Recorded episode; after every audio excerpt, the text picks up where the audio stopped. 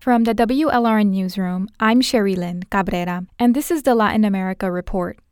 Last week, the Biden administration made two big Latin America policy changes one, re engagement with Communist Cuba, the other, loosening sanctions against Venezuela's authoritarian regime.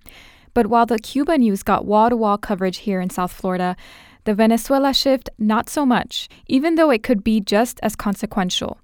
So I spoke with WLRN's America's editor, Tim Padgett, to learn more about President Biden's move on Venezuela. What could it mean for that crisis torn country and for the diaspora here? Tim, tell us what the Biden administration did last week regarding Venezuela. Mainly, it granted the Chevron Corporation here in the U.S. a new license to negotiate possible new oil production work with Venezuela's state owned oil monopoly, PDVSA. Chevron has assets in Venezuela, but in recent years it hasn't been able to operate there because of the U.S. sanctions on President Nicolas Maduro's socialist regime and because PDVSA is an arm of that regime. In 2019, the Trump administration effectively prohibited imports of Venezuelan oil. But what does that really change when we're talking about the tough economic sanctions the U.S. has already imposed on Venezuela? Not a whole lot in and of itself, but you'll remember back in March there was a commotion here because senior Biden administration officials flew to Caracas to talk with senior Maduro regime officials, and they discussed the possibility of loosening U.S. oil sanctions.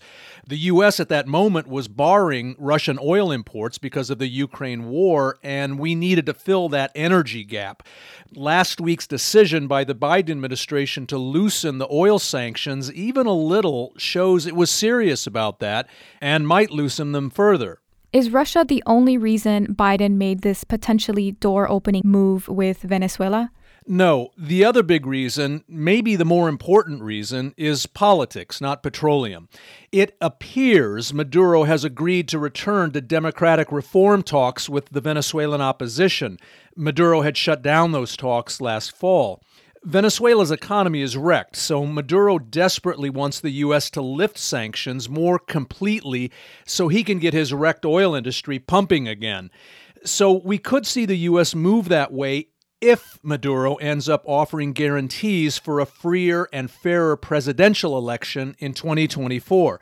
Remember, Maduro is widely accused of rigging his reelection in 2018, which is why the U.S. and almost 60 other countries don't recognize him as Venezuela's constitutionally legitimate president. They recognize opposition leader Juan Guaido. Right. So, are Guaido and Venezuela's political opposition on board with these changes? Good question. A Guaido representative I spoke with last week told me they were informed by Biden's people that this Chevron decision was coming, but they really weren't consulted about it. Biden's people say they did consult the opposition, but that may mean they consulted a portion of the opposition that doesn't always see eye to eye with Guaido these days.